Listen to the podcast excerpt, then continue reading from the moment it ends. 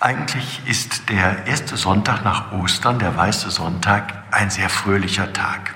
Denn normalerweise wäre dieser Tag ein Festtag für viele unserer Gemeinden, für viele unserer Familien und natürlich besonders für die Kommunionkinder, die heute zum ersten Mal an den Tisch des Herrn getreten wären.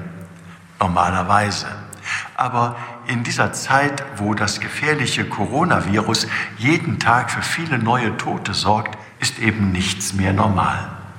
So musste auch ich die schmerzliche Entscheidung treffen, dass zunächst für eine gewisse Zeit alle öffentlichen Gottesdienste ausfallen. Damit fallen leider auch all die Gottesdienste aus, in denen heute unsere Kommunionkinder zum ersten Mal die heilige Eucharistie empfangen hätten. Ich weiß, dass sich unsere Kommunionkinder zusammen mit ihren Eltern und ihren Familien in unseren Gemeinden lange und gut auf diesen Tag, der jetzt ausfällt, vorbereitet haben.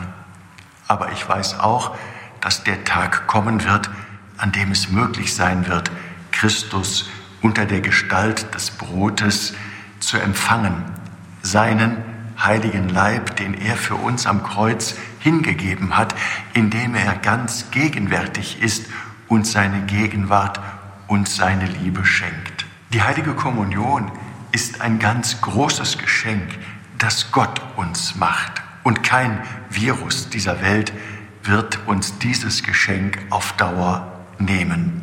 Ja, es ist schmerzlich und traurig, dass auf diesem weißen Sonntag 2020 ein dunkler Schatten liegt.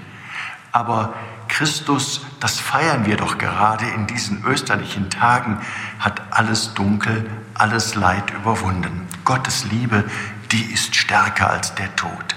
Die heilige Kommunion, auf die in diesen Tagen ja auch viele Erwachsene verzichten müssen, wird bald wieder möglich sein.